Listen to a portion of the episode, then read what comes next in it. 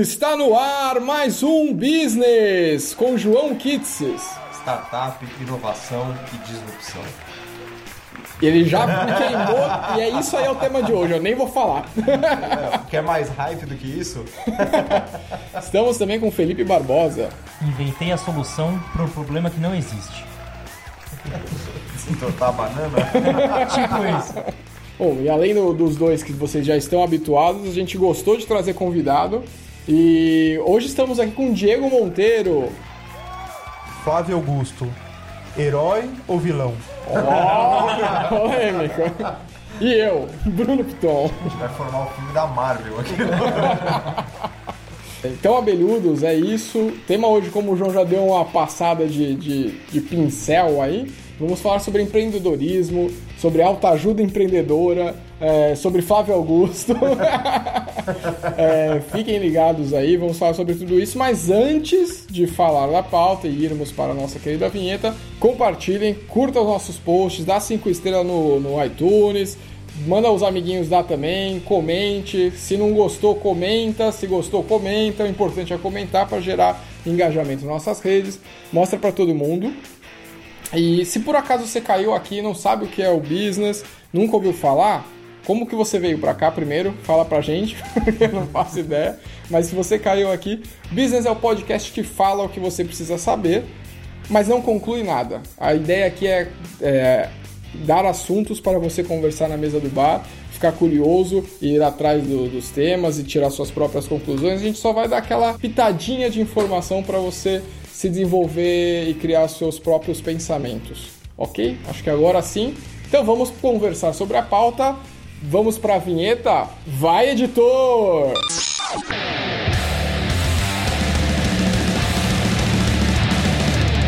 Business! Business! Business!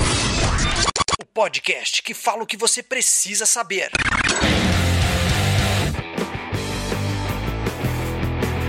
Bom, então, para começar a pauta, antes de começar ela de verdade, é o segundo momento antes aqui no programa de hoje. Não saia daí, João Kleber ensinou a gente para segurar a audiência, né? Teste de resistência, né? Que vai ser o líder da semana. Vamos apresentar o nosso convidado. Então, fala um pouquinho de você aí, Diego. Fala de onde você veio, para onde você vai. Claro. Então, eu tenho 36 anos, né? E quando eu estava na faculdade, né, de computação, quando eu tinha 19 anos, eu vi que eu precisava empreender, né? Então, e aí eu comecei com uma startup, o que na época nem se chamava startup, né? Era na época do Orkut. E aí eu vi o Orkut assim, eu fiquei chocado, falei, nossa, isso aí vai ser revolucionário e tal. E aí eu fiz, na verdade, um Orkut profissional, né? Que ficou até conhecido como LinkedIn brasileiro na época, né? E aí a gente conseguiu investidor, né? Eu tinha 20 anos, assim. Qual o nome, né? Didi? Desculpa, Via 6. Via 6. É o nome da rede social. Explica o que faz. Desculpa te atrapalhar, mas o que fazia o Via 6? Era muito semelhante ao LinkedIn, né? Mas até engraçado, né? Que a gente fazia naquela época o que ele se transformou hoje. O LinkedIn naquela época não tinha a parte de conteúdo, você não conseguia postar um vídeo, um artigo no seu perfil e também não tinha os grupos, né? E a gente falou, nossa, seria mais interessante, né, se ele fosse igual ao Orkut, tivesse a dinâmica das comunidades do Orkut para você poder falar de assuntos profissionais, né? Então foi essa a ideia que teve na época e teve até um bom sucesso, a gente chegou a ter 1 milhão de visitas assim por mês, então chegou a ser bastante visitado, aí a gente ficou meio conhecido na época que fizeram as 3 redes sociais que eram mais acessadas no Brasil. A primeira era Orkut, a segunda era MySpace na época, e a terceira ficou a gente, daí deu uma visibilidade e tal. E você falou de 2 redes sociais que, dependendo da idade da galera, nem vão saber o que é, né? Exatamente, desculpa, não fazer a tradução da época aí, mas essas eram redes sociais, eram o Facebook da época, né? O MySpace era o Facebook dos Estados Unidos e o Orkut era o Facebook do Brasil, então era hiper bombado, assim, todo mundo acessava e tal. E aí, né, dentro dessa minha trajetória, tem várias coisas que aconteceu comigo, na minha experiência empírica de empreendedorismo, que não bate quase nada com o que é falado por aí, né? E aí que a gente começou a conversar e falou, poxa, vamos ver o quanto tem de autoajuda, tem de fumaça e tem de papo no mundo de empreendedorismo e startup, e o quanto que é de realidade, né? E você teve outras empresas? Entendeu? Sim, sim, é verdade. E daí depois da Via 6, a gente fazia uma rede social e a gente viu como é difícil fazer uma rede social. Naquela época que surgiram essas redes sociais, como MySpace, Friendster, enfim, um monte de redes sociais daquele momento, imaginava-se que não seria hegemonia, não teria um só no mercado, como é um monopólio, né? Uhum. Então, tinha uma rede social para quem gostava de pets, tinha rede social para quem é negro, quem é asiático e tal. E aí teve essa crença naquela época e hoje a gente viu que a tendência é ser um monopólio. Se hoje é o Facebook, e se o Facebook deixar de existir, dificilmente vão ser 5 ou 6 redes sociais que as pessoas vão ter, né? Provavelmente vai ser uma para família e outra para parte mais profissional e tal, e outra mais para amigos, que hoje é o trio, né? Facebook, Instagram, LinkedIn, né? Então que você faz isso daí. E aí o que acontece? Como eu e meu sócio tinha essa expertise em redes sociais, e redes sociais estavam cada vez mais bombando, surgiu do Twitter e um monte de outras, a gente resolveu, né, tem aquela frase famosa, né, que na corrida de ouro, o mais legal é você vender pás e picaretas, né? Então, todo mundo tá interessado em ir atrás do ouro, e você fala, pô, em vez de você ir atrás do ouro igual todo mundo, você oferece as ferramentas que vão usar. E a gente ofereceu uma ferramenta para as empresas que é de monitoramento de redes sociais. Então, as redes sociais viram... as empresas viram que eles saíam na Folha de São Paulo, saíam no UOL, tudo, e eles controlavam isso. E sabiam o que estava rolando. E aí começou a surgir um monte de gente falando da marca no Twitter, um monte de gente falando da marca no Facebook, no Instagram, e ela não sabe o que está rolando. Não sabe o que está falando de positivo, negativo, se está aumentando, diminuindo, do quê. E a gente fez uma ferramenta daí que fazia isso. E aí a gente conseguiu um monte de clientes, né? Ao longo da história a gente passou de 600 clientes e a gente tinha o Bradesco, Itaú, tinha várias empresas muito grandes que faziam parte. E o legal do nosso software, da nossa solução, do nosso negócio, que ela era bem elástico, né? Então ele tinha empresas pequenas do interior do Nordeste, uma agência pequenininha lá que faz o marketing digital para os hotéis ali da cidade, e o cara tinha um plano que ele pagava R$500 por mês, vamos supor 600, o que seria hoje, às vezes até menos, R$400, e tinha um banco, uma empresa enorme que poderia pagar mais de 10 mil, 20 mil pelo volume, depende do que ele usava da ferramenta, né? Então foi isso.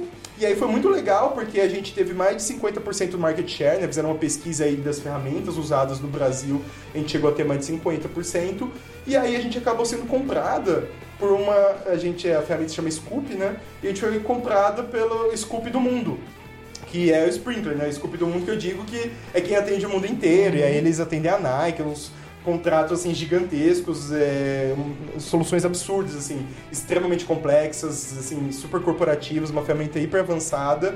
E enfim, aí a gente foi comprado por eles, daí eu saí do negócio, né? Eu vendi a minha parte e aí continua até hoje, né? Tem um Scoop aí, tem um Sprinkler no Brasil também. Tá então, milionário hoje já. Não precisa mais trabalhar. Diego, infelizmente não. Desde que você viu a oportunidade, foi com o Shira ou não? Foi com o Shira, né? Até você vender, quantos anos foram?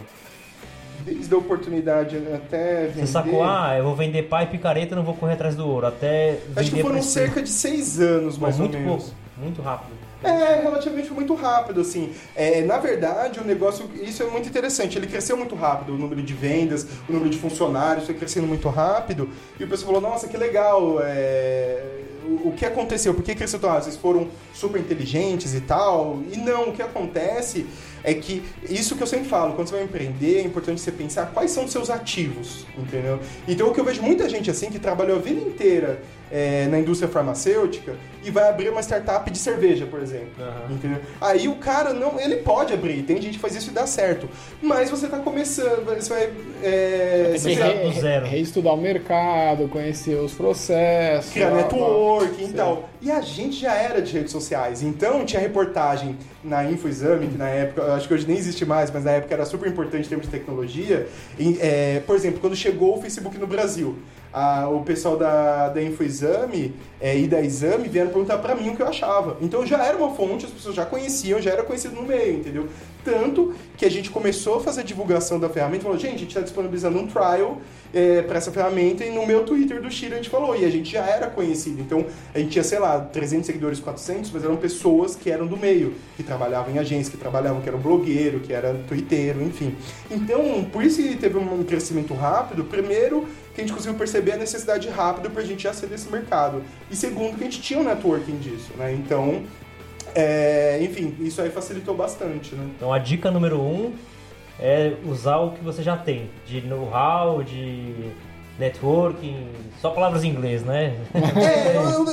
Aí que tá, né, gente? Eu tenho muita dificuldade nesse negócio de falar um guia, um manual de instrução, faça isso, não faça aquilo. O que eu acho, assim, você vai fazer algo que tá fora dos seus ativos, esteja ciente que você vai ralar mais, entendeu? Então você fala assim, pô, eu sempre falo, você tem família, você tem que sustentar? Eu tô sem filhos, não tenho esposa, nem nada, não tenho conta pra pagar, entendeu? De repente até moro com os pais, não sei o quê. Pô, você não tem os ativos daquele mercado? Beleza, você vai demorar um ano a mais pra faturar de repente, você pode correr esse risco. Então você eleva o risco. Por que eu falo isso? Porque às vezes o cara tem muito tesão, entendeu? Muito apaixonado por um mercado. Que nem eu falei, o cara trabalha na indústria farmacêutica, nunca fez um software na vida, mas quer fazer uma startup de cerveja, e é o tesão dele, é impossível falar pra ele, vai dar errado, não faça isso. Olha a minha dica, não faça isso, entendeu? Não, faça, mas esteja ciente, não vai fazer esse negócio e fala assim, eu tenho que pagar a conta da escola da minha filha, eu tenho minha filha, eu tenho minha família, eu tenho um monte de despesa, eu tô com meu carro e a minha grana dura por 3 meses. Não. Agora, se o cara já é da indústria farmacêutica, nesse exemplo aí, e a grana dele tá curta e tal, e ele vai fazer um negócio que é dentro da indústria farmacêutica, daí de repente o cara já consegue fazer algo mais adequado, entendeu? E, Diego, muito legal a tua história. E aí, como que foi o processo de vender a empresa? Tipo, no momento você falou, vou sair, e você não teve uma dó, assim, cara, meu filho, eu tô vendendo meu filho pra alguém que eu não sei o que ele vai fazer? Nossa, isso é bem engraçado, né? Porque o primeiro investidor que eu tive, quando eu tinha 20 anos e tal, isso aí, o pessoal dá risada quando aconteceu e tal, porque o que acontece? A primeira pergunta que o investidor faz quando investir você é isso, precisando vender, você vai deixar, não vai embaçar aí, não vai enrolar, porque é um apego pelo negócio. E aí eu falei pra ele, né, que eu gosto muito do budismo, e o budismo fala que o apego gera sofrimento, né, então eu direciono tudo na minha vida pra ter desapego. E aí os investidores depois falaram pra mim, depois que investiu, falou, nossa, a gente tava ouvindo você, não tava vendo, né, a gente pensou que tava conversando com um monge budista, não sei o que, sabe, em posição de lótus, não sei o que. Mas eu tenho meio essa pegada, eu sempre penso muito assim na questão do desapego para tudo na minha vida, mas também é super importante a gente também tocar nesse assunto, que pra mim a startup, né, tem uma grande ironia aí dessa história, né, que muita gente fala assim, puta, pra galera que é startupeiro, né, falam assim, vocês querem montar startup, querem fugir de grande empresa, mas pra startup de vocês dar certo e virar uma grande empresa. Então, é muito irônico, entendeu? Você foge da Unilever, mas torcendo pra sua empresa virar uma Unilever. E isso, pra mim, foi bem complexo, entendeu? Porque a gente começou, eu tava com 100 funcionários nesse momento. E aí tem política de RH, você vai querer fazer uma coisa, não dá, então eu tinha meus funcionários embaixo de mim, eu vou colocar home office pra eles, não pode, porque os outros não tem, então, vamos conversar, vamos não sei o quê. Então tava num ritmo, uma pegada que não combina muito comigo, entendeu? Então eu já tava me sentindo muito deslocado, assim, do negócio, eu já tava muito desconfortável, né? Então você vê alguns, e é até engraçado quando você vê o Mark Zuckerberg, os caras do Google, não me comparando, mas você vê que é um perfil meio comum a todo mundo. Mark Zuckerberg, o que ele foi fazer lá quando bombou o Facebook? Ele foi comprar óculos Rift lá, ele foi comprar um óculos de realidade virtual, que eu não entendi até hoje por que ele fez isso, não tem função nenhuma em si e nem no negócio dele, mas eu acho que as pessoas que se envolvem com startup gostam mais disso, da criação e tal, e o CEO, né, o CEO, assim, eu vou falar um negócio que todo mundo fica super bravo quando eu falo isso, mas o CEO é um coitado, entendeu? Porque o cara tem um monte de chefe, os funcionários é chefe, o investidor é chefe e tal, o cara ganha bastante, tem uma posição de poder, mas é muito chato, entendeu? Ficar vendo um monte de planilha e tal. E esse tesão que tem da startup que atrai todo mundo, vou criar algo novo, não tem pro CEO. Então aí, você vê os caras do Google, eles começam a fazer carro autônomo, fazem ali o óculos que não deu certo lá, o óculos do Google. Por quê? Porque, meu, se o cara for ser mesmo o CEO de ficar lá no dia a dia vendo planilha pra ver com o investidor, o cara surta, entendeu? Então eu tava nesse processo aí de não tá satisfeito. E aí eu vi um ciclo, entendeu? Terminando, falei, puta, legal, eu fiz a empresa, vendi, fez sucesso e tal, então legal, agora eu vou fazer um outro ciclo. Daí eu fiquei por um período sabático, assim, eu comecei a querer fazer algo totalmente criativo, já que eu tava no mundo corporativo, daí eu comecei a fazer filmes, curta-metragem, assim, e tal, pra internet, tentei experimentar isso aí, achei legal, e agora eu tô retomando pro mundo de startup, eu tô conversando com algumas startups, vendo onde que eu consigo ajudar com a minha visão de produto, né? Tá milionário, comprando startup. Ah, entendi. Ó, startups, manda e-mail para... Fake news. Diego. Tem um podcast muito bom aí, que talvez se quiser fazer uma proposta... Um aporte. Precisando de um equipamento novo aí, né? Sei lá.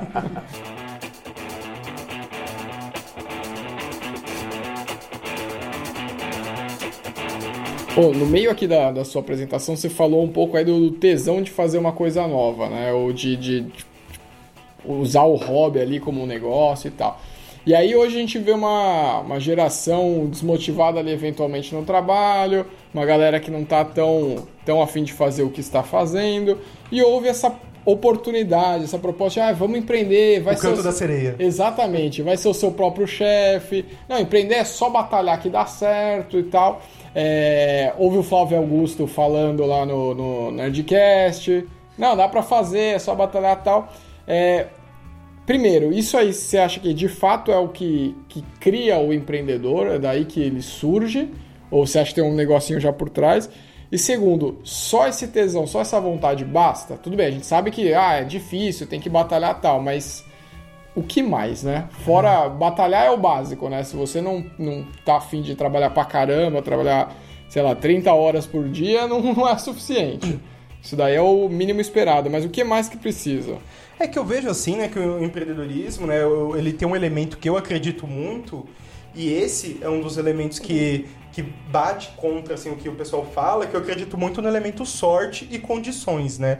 Então, você vai ver, né, o histórico assim, de algumas pessoas. Eu gosto muito da história do dono da Casas Bahia, o Samuel Klein, né? O dono já é falecido, o cara que fundou, cara que começou, né? O Samuel Klein. E aí você vai falar, pô, o cara não tinha nada, era carroceiro e montou a Casas Bahia. Mas ele tinha uma estrutura familiar muito forte. Então, você vai ver que mesmo nas camadas mais baixas, quando acontece isso...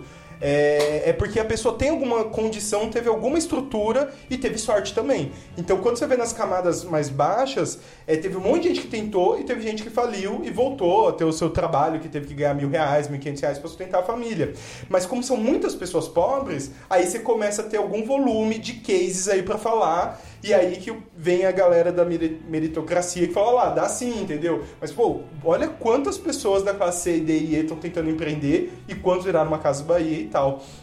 Engraçado que até dentro dessa galera aí do Flávio Augusto e tal, tem o Geraldo Rufino, né? Que é um cara muito carismático, muito legal. E ele falou, ele trabalhava lá no Ferro Velho, né? Ele era catador de lixo, coisa assim. E ele deu uma entrevista no Pânico sem querer. Eu vi ontem isso no YouTube que veio pra mim... rapidinho esse trecho, e falou, olha, eu tinha uma família incrível, eu tinha o meu irmão que me apoiava pra caramba, não sei o que, era a coisa mais maravilhosa, né? E aí um dos caras do Pânico, né, como é do programa, é o estilo, né, eles falam, tá, mas e se a família for do Richthofen, o que eles fazem? Entendeu? Mas é isso mesmo. Né? Mas é isso, entendeu? Porque o cara teve uma família, e aí você vai ver os empreendedores aí de alta performance, né, esses do Vale do Silício, eles vieram de que faculdade? Da faculdade de esquina lá, eram de Harvard, eram do MIT. Então os caras têm muita estrutura, têm muita grana, sabe, assim, pra poder arriscar e poder fazer. Então eu acredito mais nessa parte de condições, né? Então, aí que tá, né? Quando eu coloquei na abertura que se eu falava Augusto é herói ou vilão, eu gosto de ver que tem os dois lados, de eu não fechar a questão e falar, puta, é ruim essa moda de empreendedorismo ou é boa. Eu acho que tem os dois lados. Eu acho que tem um lado que é das pessoas pensarem numa outra opção, Então você não precisa ser só funcionário público ou funcionário de uma grande empresa e ficar 20 anos lá. Você pode empreender. Que legal que as pessoas têm essa opção agora, entendeu? Eu, quando era adolescente, nem sonhava em empreendedorismo, meu pai menos ainda. Então que bacana que agora a gente tem mais opções. Mais opções é melhor que menos opções. Mas o outro lado que traz é que não mostra isso que esses grandes sucessos são exceções e também das condições que você precisa ter para fazer isso, sabe? Eu estava lendo, e eu não sei se vocês concordam, né? A geração anterior à nossa, ou as gerações anteriores, nossos avós, nossos pais, eram obrigados ou tinham pouca opção de emprego, né? Tinha pouca oferta. Você conseguir empreender era muito difícil, exigia um capital prévio, ou herança, ou o custo disso era muito alto. Então, acho que a maior parte dos ouvintes aqui, os pais tinham o sonho que você fosse... diretor de banco é o supra-sumo do sonho, ou um juiz, um funcionário público. Mas eu ainda sonho em ser diretor de banco. Eu não tô dispensando esse salário aí, não. Se tiver algum banco aí com cargo de diretoria vacilando, pode mandar pra nós. Mas brincadeiras à parte, nem diretor. O sonho era que você ficasse, tipo, sim, 42 anos no banco, saísse aos 60 e... Beleza, esse era o modelo de vida. E aí o ponto que eu queria colocar em debate é... A nossa geração, dessa galera que hoje está entre os 25 e os 38, 39 anos, é uma geração frustrada e acaba sendo esse trabalho motivacional, esse trabalho de empreender porque você consegue sonhar, é só você ter o esforço, é só se esforçar que você consegue, acaba sendo uma música para os ouvidos ou não. Então, puta, eu me frustrei, então talvez eu vá empreender, talvez isso vai dar certo, talvez isso seja o sonho e talvez na prática não seja, né? Então, acaba sendo um colo de mãe porque sua carreira foi frustrada ou porque você está frustrado na carreira. Então, eu não sei se esse hype de empreendedorismo é isso, entendeu? Então, eu acho que a gente sofre um pouco por ser uma... Eu não sei, posso estar falando uma grande merda aqui, vocês me desculpem, tá? Mas eu tenho a percepção, e é bem achismo mesmo, que a gente vive uma faixa etária transicional de gerações. O que eu quero dizer com isso é... Nós fomos criados pela geração que é mais carreirista, tal, que mudou muitas coisas em relação aos nossos avós. Então, nossos pais são muito diferentes dos nossos avós, mas eles carregam ainda alguma coisa, especialmente no mercado de trabalho. Então, é importante ser estável, é legal ser servidor público, porque você tem uma estabilidade ali, blá, blá, blá. Então, a gente traz um pouco disso. Mas, ao mesmo tempo, a gente vê gerações mais novas do que a gente, às vezes mais realizados, não só no trabalho, mas de forma geral, com uma qualidade de vida mais bacana, vivendo a vida de uma outra forma, e aí isso gera essa dualidade, né? Tanto, por um lado, eu podia estar aproveitando mais a vida, mas por outro, tipo, putz, eu não sei se eu estou disposto a abrir mão do meu salário fixo aqui, seguro no banco, que eu ganho bem e tal, sabe? Você fica nessa de, putz, pra onde eu vou, não sei o que e tal. E aí talvez o empreendedorismo seja essa tentativa de unir o lifestyle das novas gerações com uma segurança ou fazer o que eu gosto, sabe? Tentar juntar os dois num só. O que eu acho problemático aí é, primeiro, a gente tem esse hábito de olhar os grandes sucessos. E aí, quando não dá certo empreender? Né? E aí, se você já se considerava um bosta trabalhando, imagina quando você empreende e não consegue ir pra frente. Então esse tipo é o primeiro ponto. O segundo ponto é, não, beleza, pode até dar certo, mas você percebe que você precisa trabalhar muito mais do que você achou que você precisava, por exemplo, ou que aquilo não era o sonho que foi vendido pra você, sabe? Aí você cria uma frustração ainda maior. Não tenho resposta para isso, não sei o que deve ser feito, até porque acho que todo mundo aqui vive um pouco disso. Se a gente tivesse essa resposta, a gente vendia e ficava rico e não precisava trabalhar mais. Mas eu tenho essa percepção, que é um pouquinho do mix das gerações que a gente está no meio, sabe? A minha percepção é parecida com a sua, uma leitura só um pouquinho diferente. Eu acho que a gente tem muita liberdade. E essa liberdade tem a consequência que é a dor das escolhas. Então... Se antes a gente não tinha escolha, trabalhar para sustentar a casa, para botar o pão na mesa. E hoje a gente tem um certo conforto de, pelo menos no nosso caso, a grande maioria de nós, a única certeza que eu tenho é que eu não vou passar fome, né? E meus avós não tinham essa certeza, a gente tem. Então, a partir disso, eu consigo escolher uma carreira que não vai ser a tríade tradicional, que é engenheiro, advogado, médico. E aí, nisso, vão se desenrolando uma série de bifurcações ao longo da vida. E isso vai somando a gente um peso muito grande das nossas indecisões, das escolhas não tomadas, ou quão boas foram as escolhas tomadas. A gente só vive a vida que a gente escolhe, né? Que a gente não escolhe, a gente só fantasia. Então, em cima disso, se era só um mercado de empresas, ou de carreiras, de currículos e CLTs, agora existe mais uma opção que é o empreendedorismo. E nessa bifurcação do empreendedorismo, vem um leque enorme de para onde eu vou, tecnologia, enfim, uma série de outros aplicativos, empreender fora do país, enfim, eu acho que só aumentou a liberdade e com isso acaba aumentando a nossa angústia. Então a gente chegou meio à conclusão aqui que a gente tem uma certa carência aí de frustração, um pouco de emprego versus não alcancei aquilo que eu queria. E aí, lembrei o que eu ia falar. A gente fez um corte aqui, mas vou retomar bonito, porque eu acho importante. Não, deixa, o Felipe ele comentou sobre a liberdade que a gente tem e tal, e eu acho que temos liberdade de fato, mas a gente tem um pouco de idealização das coisas também, sabe? De novo, geração de redes sociais, você fica olhando a grama do vizinho, sempre é mais verde, né? Você olha as oportunidades que você tem. Idealiza o que você poderia ser e não é, e aí você entra nessa noia de tipo... Frustração.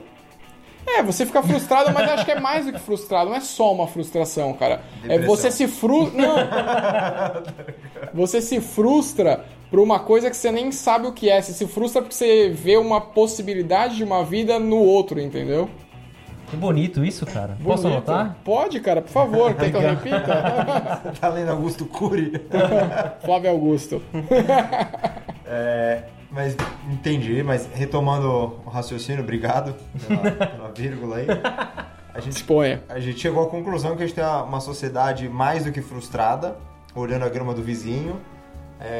E aí vocês acham que... essa mensagem, quase que esse coaching de empreenda, venha, só depende de você. Isso acaba fazendo bem ou mal para as pessoas? Então, esse empreendedor de palanque, esse cara fica falando vem empreender, às vezes pode ter construído alguma coisa ou esse cara não construiu nada, mas isso acaba fazendo bem ou mal para as pessoas? Então, eu acho que, como eu estava falando, acho que tem esses dois lados, né? O grande questão que tem na nossa sociedade ocidental, dentro da nossa filosofia, cultura e tal, é que a gente é criado para o mundo utópico, né? Para o mundo perfeito, a gente tem essa vontade. Então, quando você fala da frustração, às vezes a gente... poderia se acostumar, poderia aceitar as coisas do jeito que são, entendeu? Mas não, a gente sempre quer mais, sempre quer o melhor, sempre quer o perfeito. E isso aí, tem até o caso aí da Empiricus, né, que ficou famoso recentemente pelo caso lá da Bettina. Então, mas acho que nem é polêmico, porque é muito claro, entendeu? Que a Empiricus falou assim, vou mostrar para as pessoas, vou te dar uma sacada aqui que vai dar tudo certo para você, vai ser tudo perfeito. Então, ele foi forçando tanto nisso, que chegou no caso lá, ele falou, eu coloquei R$1.000, e no final virou R$1 milhão, né? Então eu sempre... Sabe o que aconteceu agora, né, Didi? Do Procon? Não, R$1.000 viraram R$1 milhão, segundo a Bettina, e agora viraram 9 milhões, que é justamente a multa que o Procon colocou neles, né? Essa é a multiplicação da Bettina. Mas essa menina, desculpa cortar, essa menina foi injustiçada. Porque assim, sinceramente, acho que é um puta assim, ela é loirinha, bonita, de boa família, tal. Estereótipo da Barbie. Só que, cara, a Empiricus vem fazendo propagandas mentirosas no YouTube há muito tempo. Então, vem o Felipe lá da Empiricus, esqueci sobre a Miranda. Assista Felipe, meu vídeo. Felipe, sobrenome babaca. Vem aqui, ouça meu vídeo, veja meu vídeo, eu vou dobrar seu dinheiro. Se você ganha R$5.000, eu vou transformar em 10, 20, 40. Que eu acho que aí, só abrir um parênteses, eu preciso falar isso, já que a gente não vai falar, só abrir um parênteses, que eu acho que aí tem duas discussões e meio que foram ao mesmo tempo, só que sem as pessoas fazerem muito discernimento. Uma é, o comercial da Empiricus é ético, é errado ou não é errado, blá, blá, blá, pelo jeito que ele é, independente de Bettina. E o outro é que as pessoas transformaram da Bettina ser de novo, Barbie, branca, loura, vi de uma família, blá, blá, blá, são duas pontas que a galera meio que juntou, mas são discussões completamente diferentes, eu acho. Sim, não, mas a Empiricus fazia isso já há muito tempo. Sim, mas aí voltando e pegando o exemplo, inclusive, da Empiricus, me parece, hoje, que a gente está falando aqui um pouco, é que o empreendedorismo é meio que vendido da mesma forma que a Empiricus vende o 1.000 para 1 milhão, né? Então é só empreender que você vai ficar milionário uma hora aí, velho. Então, é aí que tá, né? Esse que é o grande ponto, né? Porque as pessoas falam assim, ah, tem gente comprando, então vai. E, na verdade, eu já não sou muito a favor disso. Eu acho que tem que ter um cuidado na comunicação que você faz, porque você pode ferrar a vida de uma pessoa, entendeu? Então, esse cuidado que acaba não rolando, entendeu? Porque o que acontece? Você vai vender um curso, vai vender uma palestra, você vai se promover como palestrante de empreendedorismo e tal. Você vai falar uma coisa comedida, igual eu tô falando, ó... Tenho certeza que todo mundo que eu vi aí vai ter vontade nenhuma de me chamar como palestrante. Eu falo, olha, eu não tenho nenhuma dica, eu acho que não é assim, tem que ver se você tem família ou não sei o quê. Isso não faz sucesso, entendeu? As pessoas, eu não vou concorrer, eu não vou ter mais seguidor que o Flávio Augusto nunca, entendeu, com esse papo. Em compensação, se eu viro aqui e falo, olha, eu tenho certeza, quem tá me ouvindo aí desse lado... Você consegue. Eu tenho um amigo meu que começou com R$1.000 e agora ele tem uma startup. Eu também. Eu vendi uma startup, uma empresa americana, que eu comecei também do zero, do nada. E esse papo, eu acho que nem por maldade, muita gente acaba emitindo essa mensagem e vai outras pessoas comprando, entendeu? Então, eu acho que tem que ter o lado crítico. Isso que a gente está fazendo e está rolando em vários lugares, de ter essa autocrítica, de repensar isso. Olha, a gente está exagerando na mensagem. Olha, isso aí pode ter consequência para várias pessoas.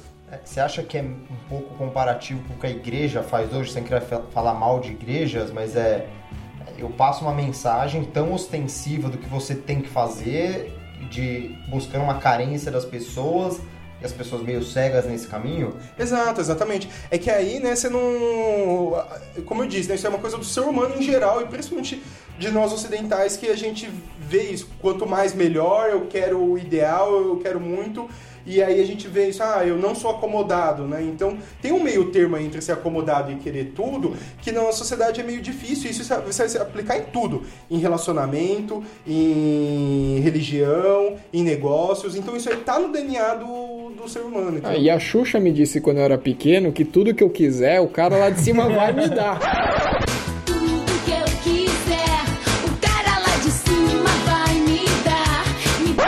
Mas você acha que esse contraponto, essa reflexão, tem que ser do cara que está vendendo o conteúdo ou do cara que está ouvindo o conteúdo? Porque às vezes é fácil a gente culpar o cara que está vendendo o conteúdo. Sim, é uma questão, não tem uma resposta pronta para isso. Mas tem os dois pontos, né? Tem alguém querendo vender, talvez tem alguém querendo comprar para suprir uma carência, para suprir algum ponto que ele nem... Então, mas aí de novo pegando o exemplo da Empiricus, cara, a responsabilidade é da Empiricus ou é de quem tá ouvindo a propaganda dele? Quando a gente tá falando de Brasil, de uma massa mal educada no sentido de ter pouca educação, você tem que sim, na minha opinião, claro, você tem que sim ser responsável pelo que você fala, cara. Você não pode falar que você transformou 1.000 em 1 milhão simples assim, não, entendeu? Mas... Porque as pessoas vão comprar essa ideia. Não, sim, mas acho que a gente tá pegando exemplos extremos para discutir uma questão mais complexa. Um cara que vende uma palestra de empreendedorismo sem ser empreendedor, isso é uma falácia? Sim ou não? Pode ser assim. Isso é prejudicial ou isso ajuda a determinadas pessoas? Vou dar um exemplo que um cara que trabalha comigo me contou outro dia. Ele viu o porteiro do prédio dele comprando um curso desse e falou, cara, eu comprei, ele é um cara super empreendedor, comprei um curso de empreendedorismo, tal, tal, tal, e ele sabe que o cara que ia dar o curso não era um cara gabaritado que ensina coisas 100%, não ia ensinar coisas erradas, mas ele sabia que o curso não ia mudar, levar o cara onde ele quer chegar. Sim. Tinha muita espuma, vamos dizer assim. Tinha muita espuma. Mas... quem sou eu para julgar o que esse cara quer ou não? Eventualmente, esse vídeo, esse curso vai fazer mais, vai ter outros benefícios para o cara ou não. Não estou falando que tem que vender ou não, estou falando que essa é a resposta certa. Mas tem um contraponto também que a gente não necessariamente está na pele do outro, mas carente, e esse vídeo não vai entregar o que ele está pagando, não sei, é um questionamento.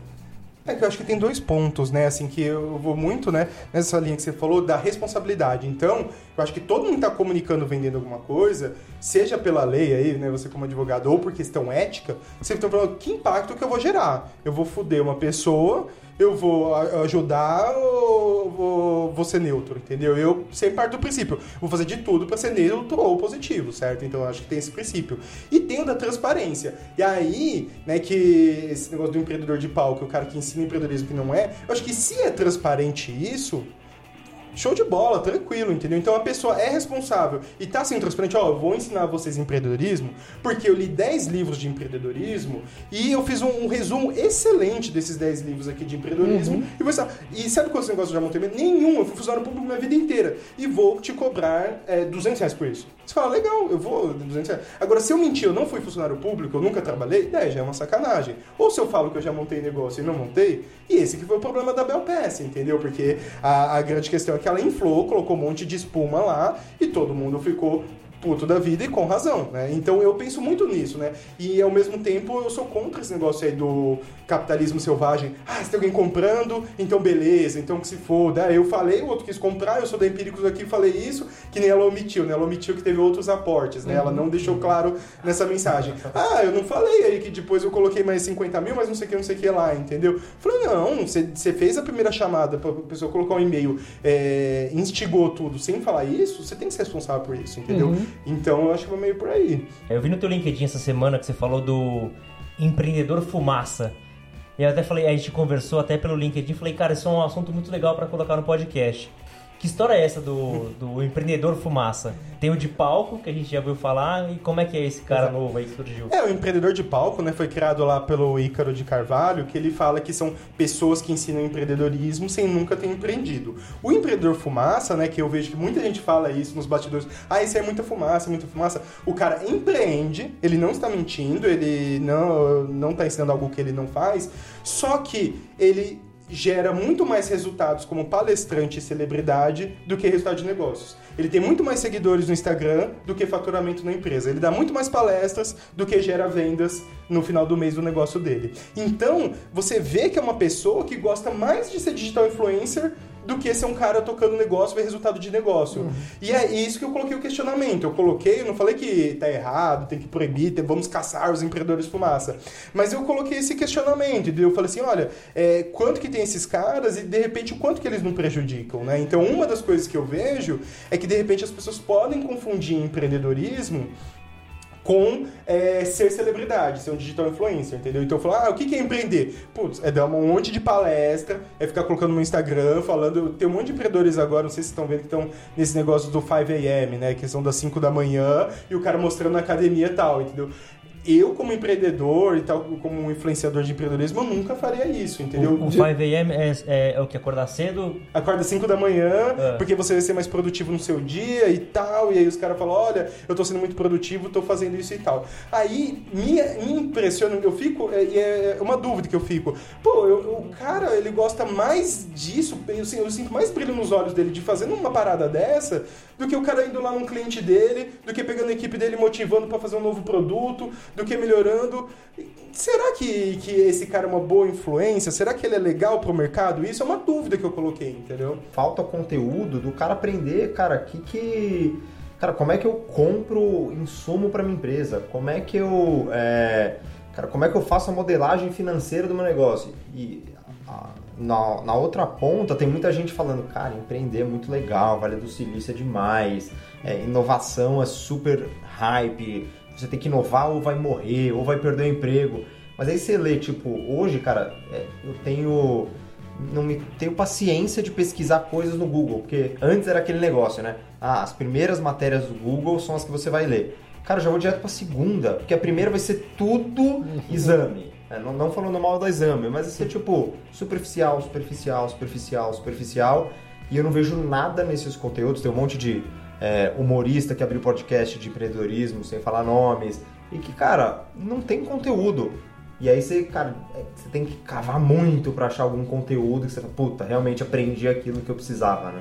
É que, na verdade, né, aí falando do lado positivo, que eu concordo com isso que você fala, mas tem um lado positivo dos empreendedores fumaça, que eles têm um papel de divulgação, assim, né? Então, o empreendedor tradicional, 99% dos que eu conheço, assim, o cara não tem saco de ficar indo do palestra, fazendo lentinho, fazendo vídeo no YouTube, ficar fazendo stories na academia lá, mostrando, né, a produtividade dele. Então, eu acho que esses caras têm um papel, sim, esses caras, essas meninas, né, essas mulheres também, têm esse papel, entendeu? De divulgar. A questão é que eu fico pensando isso. Será que eles não deveriam ser os... Não deveria ter uma classificação, sei lá, que horrível a classificação, mas sei lá. Não deveria ter o grupo dos inspiradores. Ah, vamos ter a parte aspiracional e vamos ter a parte mão na massa. A gente chama outra galera. Pô, se o cara tem mais de 50 mil no Instagram, a gente nem chama a gente sabe que o cara tá numa outra vibe, entendeu? Não, então ele assume que o negócio dele é fazer palestra e não... sei lá, abrir uma loja de roupa, né? Sim. É, porque eu concordo com você, Diego, quando você fala que, assim, não tem problema o cara dar palestra com foco em empreendedorismo sem ser empreendedor. Eu não vejo problema nisso, porque é aquela história, quantas vezes na empresa você vê, sei lá, um ótimo analista e quando vai para um cargo de gestão não funciona, porque são jobs diferentes, né? Você ser empreendedor não é a mesma coisa que você dar palestra de empreendedorismo e vice-versa. Então, eu realmente acho que não tem problema. Às vezes o cara estudou muito, manja muito do assunto, só que não funciona pra ele. Ele não faz, mas ele consegue passar conhecimento.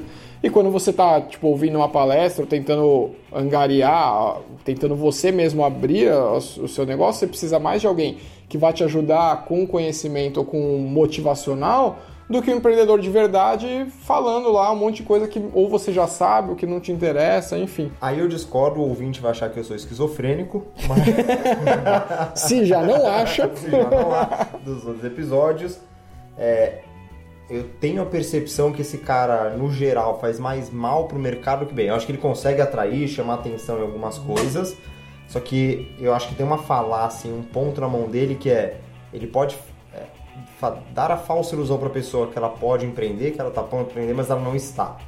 E ela só vai perceber que não está e tomando talvez atitudes um pouco precipitadas. Por exemplo, o cara às vezes é pai de um filho, o cara tem uma família e toma, ou o cara é porteiro com 3 filhos e toma uma decisão precipitada, achando que alguém falou, cara, é só mérito, é só esforço, empreende que vai dar certo. Cara, é muito complexo. E às vezes ele não está tendo conteúdo realmente profundo do que é empreender, do que é ter um investidor, do que é ter o cara no seu colo cobrando resultado, do que é ter o fluxo de caixa, não ter dinheiro para pagar funcionário. Que são coisas que acontecem no mundo empreendedor? Como fazer o funding no teu negócio, arrumar o dinheiro para fazer que eu acho que a gente está falando de coisas levemente diferentes. Uma coisa é o cara estudar e aprender e babá. A gente está falando, uma coisa é o... sei lá, o Flávio Augusto, talvez o exemplo seja ruim, mas é uma coisa ele ir lá e dar uma palestra motivacional babá, que ele passa a experiência dele de uma outra forma e ele viveu aquilo, ele sabe daquilo, ou mesmo que alguém que não tenha vivido, mas tem conhecimento do que é empreender. E outra coisa é a Bel Pesce ir lá e contar um monte de mentira, que ela nunca viveu, não faz ideia do que ela tá falando, entendeu? Acho que tem diferença dos públicos. Não, sim, mas mesmo não pegando o extremo, pegar o cara, talvez mais um meio termo, que é a maior parte, né? Beleza, o Flávio Augusto, cara, ele empreendeu, fez um puta sucesso, ganhou um puta dinheiro, saiu do nada, assim... É chato pra caralho. Seu Bruno, pode patrocinar que a gente tira o Bruno sem problema nenhum. Eu mesmo saio, se me pagar bem... Mas na média, pelo menos do conteúdo que eu vejo, e cara, eu tento ouvir muito conteúdo de negócios e inovação, empreendedorismo, ou no YouTube ou em podcast, você vê que sempre os que estão lá em cima tem baixo teor, de baixa profundidade de conteúdo. E acho isso perigoso. O cara tomar uma decisão com base numa coisa que ele não é que é mentira, mas é muito mais profundo. Pouco profundo, né? Então, eu acho que é legal tocar nesse ponto do Flávio Augusto, porque ele não seria um empreendedor fumaça, que eu defino, porque ele já se provou como negócio, entendeu? Porque tem muitos negócios que são mais ou menos e ok, mas daí a pessoa cresce tanto na fumaça disso aí, mas o Flávio Augusto ele já se provou como tendo conhecimento de negócios. Bacana. Aí vem o segundo ponto, que é muito isso aí, né, que você tá tocando, que é da responsabilidade. E aí eu vou falar minha opinião pessoal, não sou especialista em Flávio Augusto, mas eu acompanho fazer uma faculdade, né? O cara é pós-graduado em Flávio Augusto. Eu queria dizer assim que é bem empírico. Tá no livro lá. Na orelhinha do livro. Especialista. Vai dar entrevista embaixo, aparece lá. Diego Monteiro, especialista em problema. Sacanagem, fala. Mas eu ouço os conteúdos dele e quando ele lançou o meu sucesso.com, quando ele começou a aparecer mais. E de hoje, eu vejo uma diferença muito grande, entendeu? Eu acho que ele pegou, ou ele criou uma responsabilidade muito maior. Então, quando ele falava no começo, me incomodava o que ele falava. Eu via, nossa, isso aí eu não acho legal, eu acho muito arriscado, eu acho irresponsável. E hoje o que ele fala, pra mim, é bem tranquilo, sabe? Eu acho até legal, assim. Então, ele até falou no último Nerdcast, né, nos últimos dois e tal, que ele falou, ó, eu fiz o meu negócio baseado em cheque especial. Eu peguei o cheque especial, não peguei investidor nem nada, e o maior juros que tinha e tal. Eu não consigo recomendar ninguém pra fazer isso, eu não posso falar, ó, faça isso também, mas também não posso te proibir de fazer isso porque eu fiz e deu certo. Pô, eu achei perfeito, entendeu? O cara vai lá super responsável, assim, sabe? Eu acho importante essa parte motivacional, às vezes é até empolgacional, né? Você fica, nossa, agora eu vou fazer e acontecer e tal. Só que aí os caras não vão pra página 2. E aí o especialista de Flávio Augusto é bom. E aí Flávio e tantos outros, eu acho que não viram pra segunda página que é... Começa a ser a realidade. E aí você pode ser um sonhador. Cara, eu acho que pra ser empreendedor no Brasil, você tem que ser otimista, por definição. E eu acho que você é, e eu também sou, como empreendedor, tem que ser otimista. Tem que acreditar no futuro melhor do que o presente, né? Mas aí a pergunta é, além de otimista, você tem que ser sortudo? Tem que ser sortudo, mas só para concluir meu ponto, Bruno, é o seguinte, beleza, então tem esse caminho, posso empreender e tal, tem motivação, mas assim, às vezes você vai gastar 10 horas só vendo cases de caras de sucesso e tal, você vai ficar sendo motivacional, que é a página 1. Qual que é a página 2? Cara, esquece tudo isso, e se fosse eu, tenho 1% do sucesso que eu já tenho agora e vai ter muito mais e espero chegar próximo disso, mas... cara, vai ver o regime de competência, regime de caixa, fluxo de caixa, vai entender como que é a incidência de imposto do teu negócio, vai ver como caro é contratar uma pessoa CLT, que isso até já virou batido, mas se a pessoa ganha R$1.000, você paga 2. Então vai entender quanto é isso, vai ver tua margem de contribuição, são assuntos chatos, termos, parece um bicho de 7 cabeças, mas no final você precisa gerar dinheiro e teu negócio tem que ser lucrativo. Então, beleza, motiva, entende, se empolgou, pega um livro e abre, cara. Vai entender um pouquinho de marketing, de vendas, de contabilidade, de finanças, porque a empolgação vai até você abrir o teu CNPJ. Inclusive, é uma ideia que a gente tem aqui de talvez fazer não sei se um episódio ou uma série sobre como abrir o seu negócio. Então, deixa aí nos comentários, fala pra gente se vocês gostariam de ouvir sobre isso, ajuda a gente. E vamos falar um pouquinho sobre ter sorte, é válido ou não? Eu sou da opinião que a sorte é fundamental para o negócio virar, que nem os negócios do Flávio Augusto, para chegar nesse ponto gigantesco. Mas eu vou melhorar a sua pergunta. Então vai. Então, o diferencial para um negócio chegar desse é a sorte ou a competência? Porque ter sorte, a gente sabe que é importante. Sim. Isso é indiscutível, mas o diferencial para um cara chegar num nível desse é mais sorte ou mais competência? E eu não sei dizer o que é mais. Não sei dizer o que é mais e o que é menos. Mas eu acho que não dá pra você ser o Flávio Augusto sem sorte. E dá pra ser um Flávio Augusto sem mérito, sem competências e tal? Também não. Ele vai falar que não. Muro, em cima do muro. Posso começar então? Posso sair do muro? Então vai, por favor. Vou citar, ó, que bonito isso, cara. Vou citar Maquiavel, pode? Não, obrigado. Quem não dormiu agora vai dormir. Isso, não, de verdade, eu acredito muito nisso. O cara vai ficar 1 minuto dando Maquiavel aqui. Abriu o livro, acompanhe comigo. Filósofo fumaça, né? Vai me dar um curso também? Entendendo Maquiavel com Felipe Barbosa. Minha nova startup, pessoal. Aguardem. Em parceria com o Cid Moreira. Ele vai ser... Tem um problema, ele tá vivo? Tá vivo, tá. Pega os caras com insônia, né? Esse é o grande problema. Pare de tomar melatonina. Eu sou Felipe Barbosa. Maquiavel, especialista em Maquiavel. Os caras destruíram a ideia dele. Não, é isso, pessoal. Então é isso. Até semana que vem. Cita o Flávio Augusto. Não, a palavra Flávio Augusto já foi citada 100 vezes nesse episódio. Então vai no Maquiavel. Vamos mudar no Maquiavel. É, então, vou pedir licença aqui e citar Maquiavel, mas é super rápido, é só pra não falar que é veio da minha cabeça. Faz um favor, só cita. Só vai. Cita. O que ele fala? Ele fala que é virtu mais fortuna, que é virtude, que é o que você tem, as suas qualidades, mas a fortuna não é dinheiro, fortuna é sorte. Então você tem que encontrar a competência com a sorte e isso dá o sucesso. Então, saindo da mureta é isso, cara. Você tem que estar preparado e a sorte vai te encontrar. Tudo que você fez foi não sair. Não, cara. Meteu 50-50 aqui. Meteu 50-50 citando Maquiavel, vírgula Nicolau.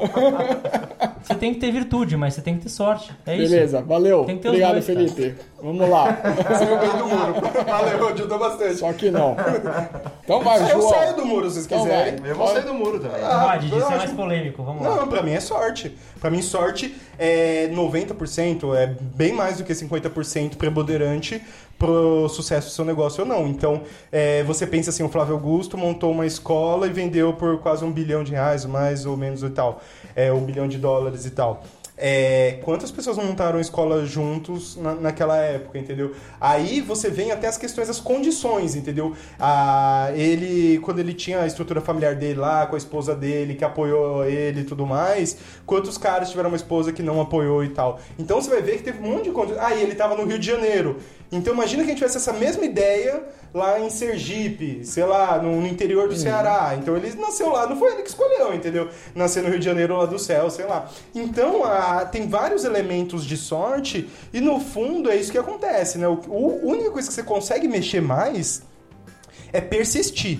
Então quando você persiste, você dá mais chance pra sorte. Aí é um elemento que você consegue mexer. Agora, o nível do seu sucesso, pra mim, você não consegue mexer. Agora, se ter sucesso, você vai lá, faz o negócio, faz de novo. E se você faz na mesma linha, persiste, você tá jogando várias vezes na cena ali, né? Quanto mais você ganha, quanto mais você joga, probabilisticamente, maior a sua chance do seu negócio ser bem sucedido.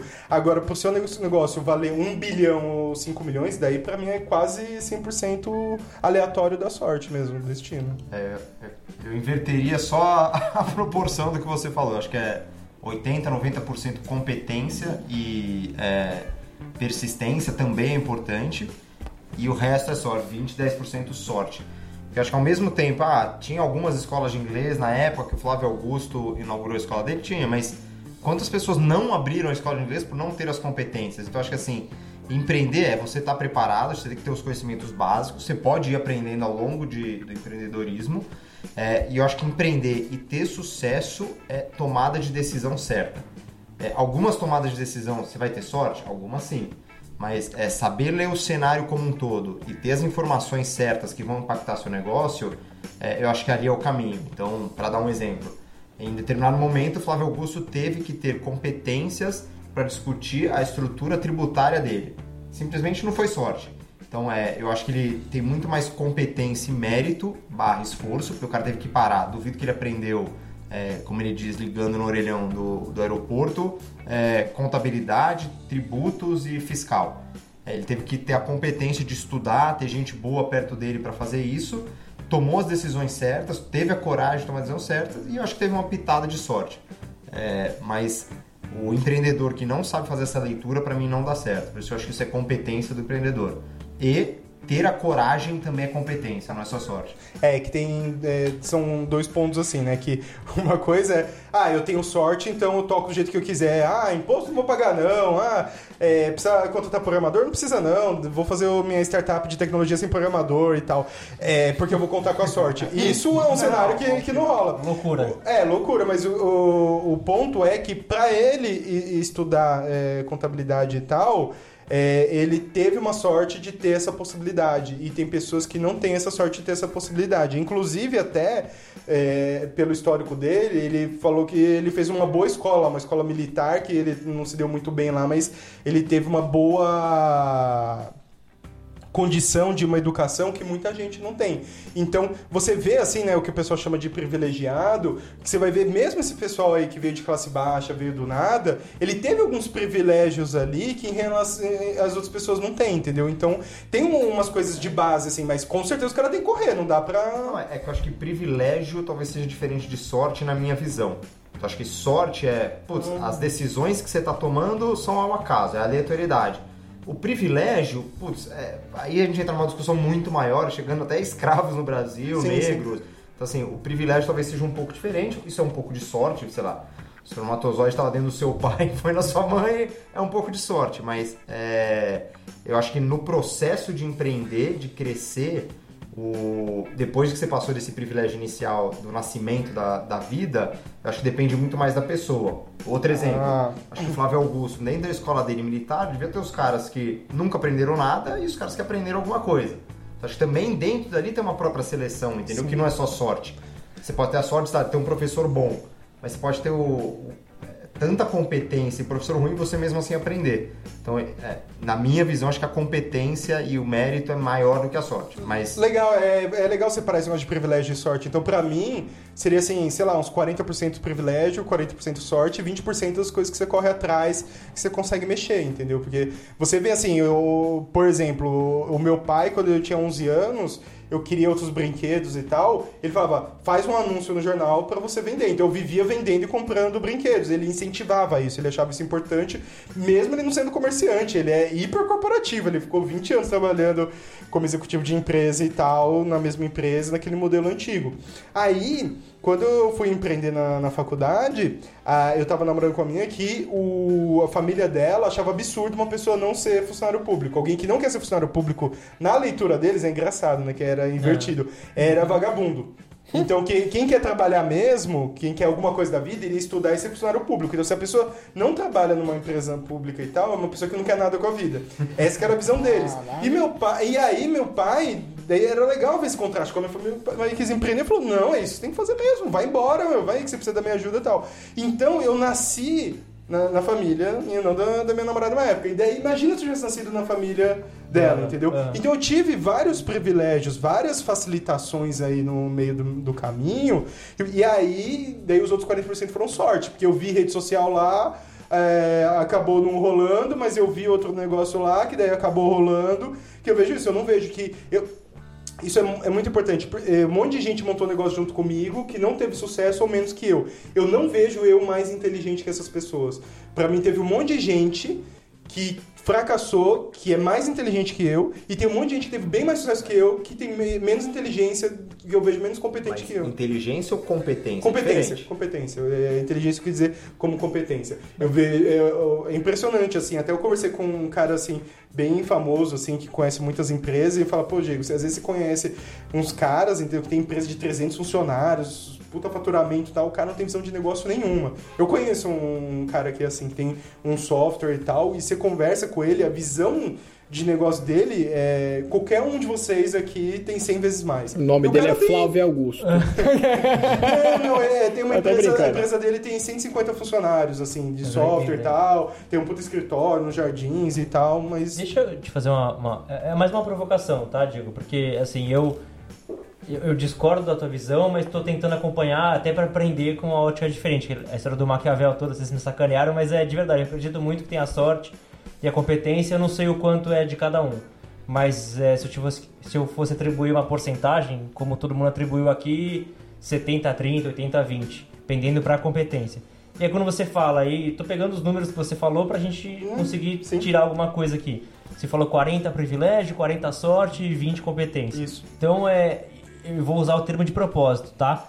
É quase que você como um cara de sucesso, ou todos os outros caras de sucesso, e se eu eventualmente for também é um cara de sucesso. Eu sou um predestinado, é quase um predestinado, tipo, você nasceu pra... É isso? Isso, exatamente. Essa é a forma que você entende. É, eu acredito nisso. Eu acho que você tem as suas condições que você teve e você tem uma margem de escolha lá pra interagir nisso, entendeu? Então, você fala assim, o cara veio de família de classe média que sustenta, daí ele fez uma boa faculdade, conseguiu entrar numa boa empresa e, sei lá, ganha 6 mil por mês.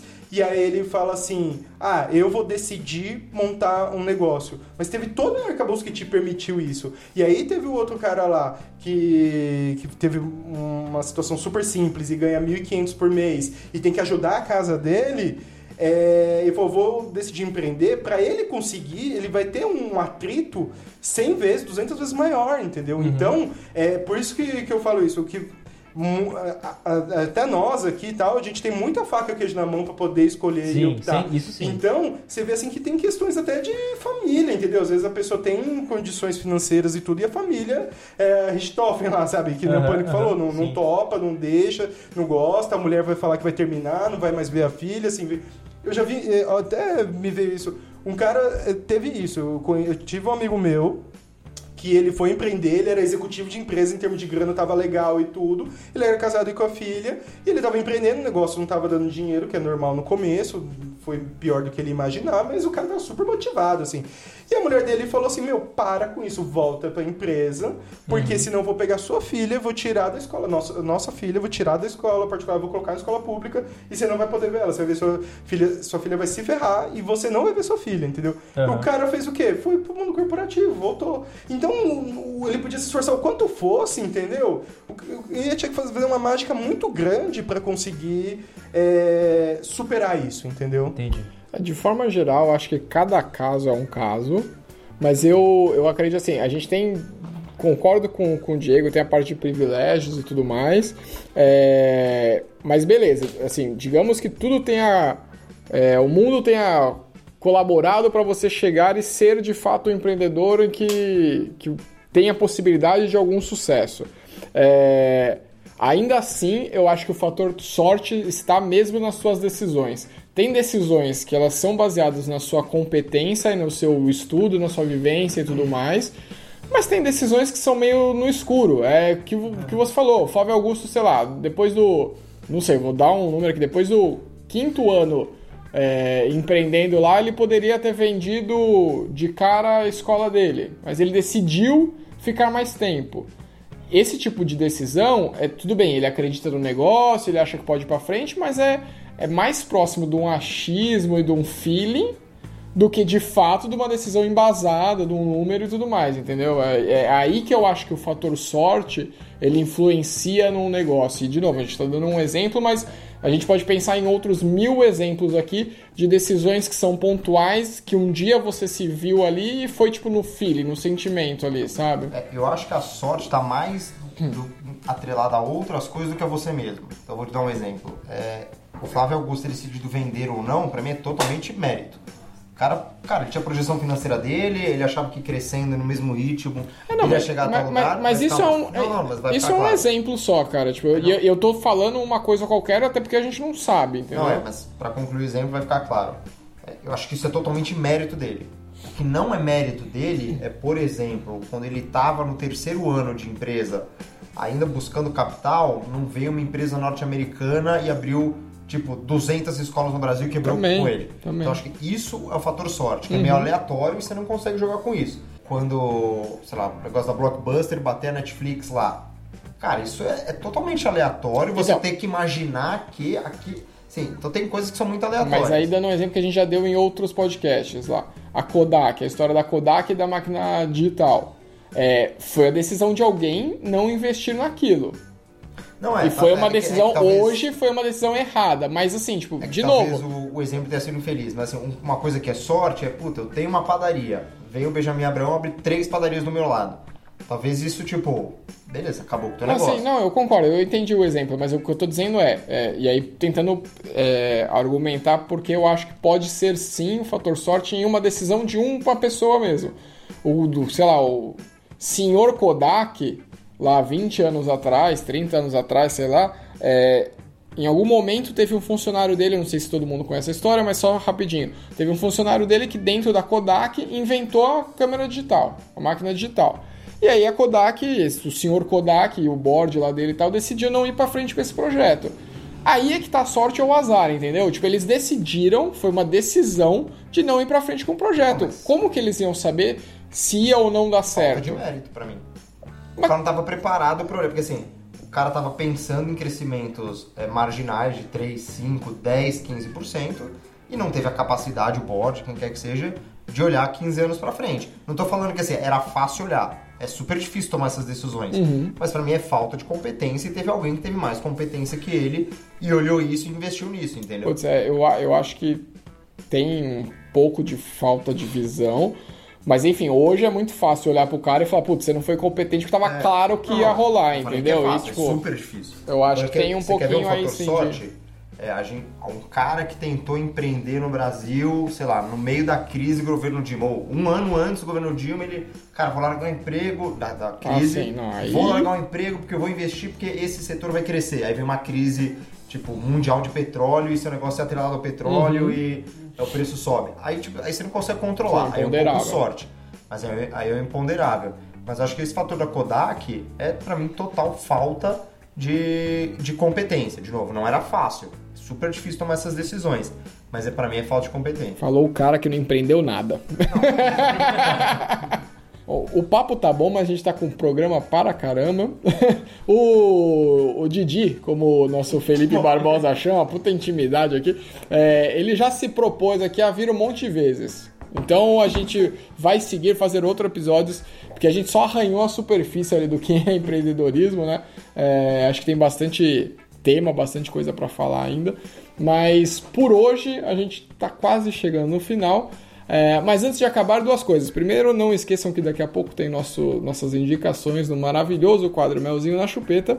E outra coisa é, vamos deixar o Di deixar as suas redes aí, falar um pouco dos seus negócios, o que ele quer fazer aí pra frente. Se tiver algum investidor ouvindo e quiser aportar dinheiro aí, aporta pra nós primeiro, que ele já tá rico, já vendeu coisa.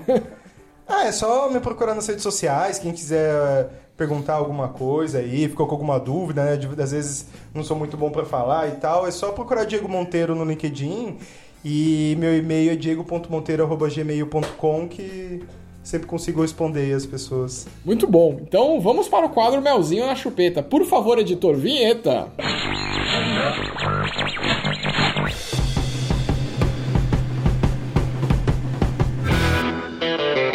Melzinho na Chupeta.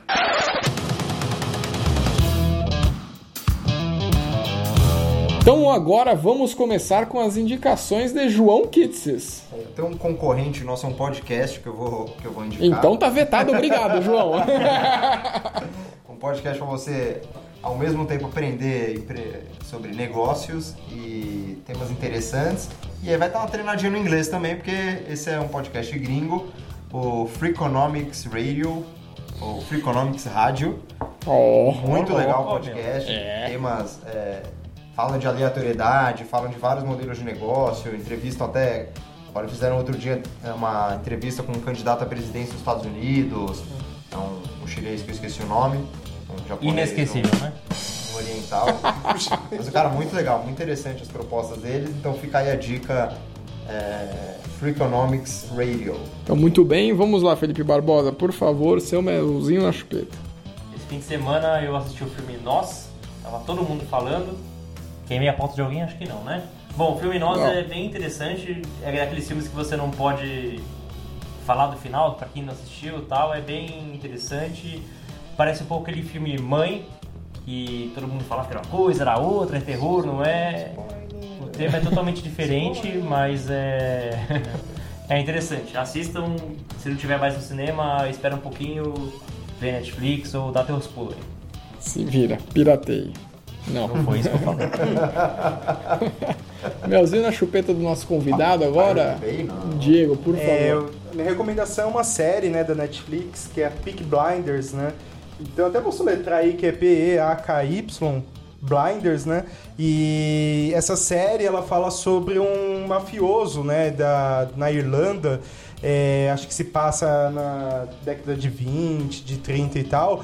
E é muito legal aqui, né, por causa do podcast, o tema de empreendedorismo, negócios, que ele fala, que trata muito de negociação, né, como o cara negocia ali com a polícia, com o governo, com os corruptos, com os não corruptos, então o cara sempre tá um passo à frente, né, e aí tem sido muito recomendado pra galera que gosta de negociação, e fora que a série é bem legal, né, tem bastante ação, é muito, muito bem feito, assim, tem ganhado vários prêmios aí, então... É, já me indicaram uma vez essa série, eu ainda não comecei a ver, mas já ouvi falar. É, e é legal que tá na Netflix, já tem 4 temporadas, né? Daí tá facinho também, se quiser maratonar, tem episódio pra caramba. Muito bom. Então, pra encerrar aqui, eu vou dar o meu melzinho na chupeta, vou de Netflix também, inclusive podia pagar nós, né? Porque a gente fala toda semana deles. Toda semana tem uma indicação. Netflix, ouve aí nós, meu, por favor. Mas enfim... a minha indicação essa semana é um filme original Netflix, inclusive, chama Estrada Sem Lei, conta a história dos 2 principais Texas Rangers que perseguiram Bonnie e Clyde. Cara, o filme é muito bacana, assim, não é nem um pouco romantizado, sabe, ele é bem tipo...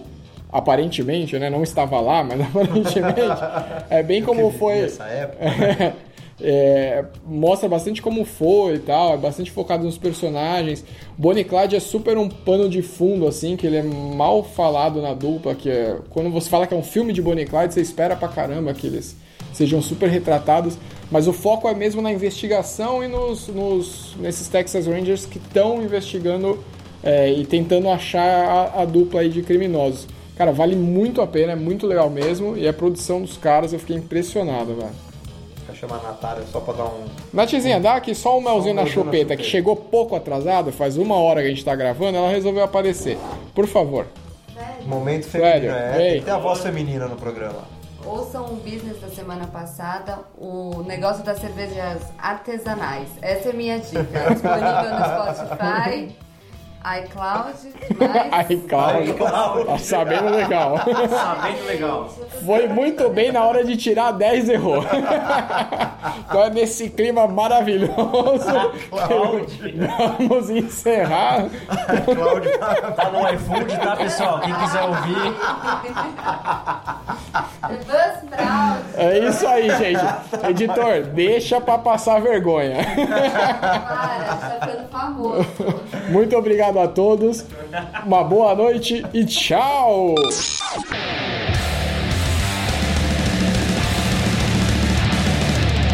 Business! Business!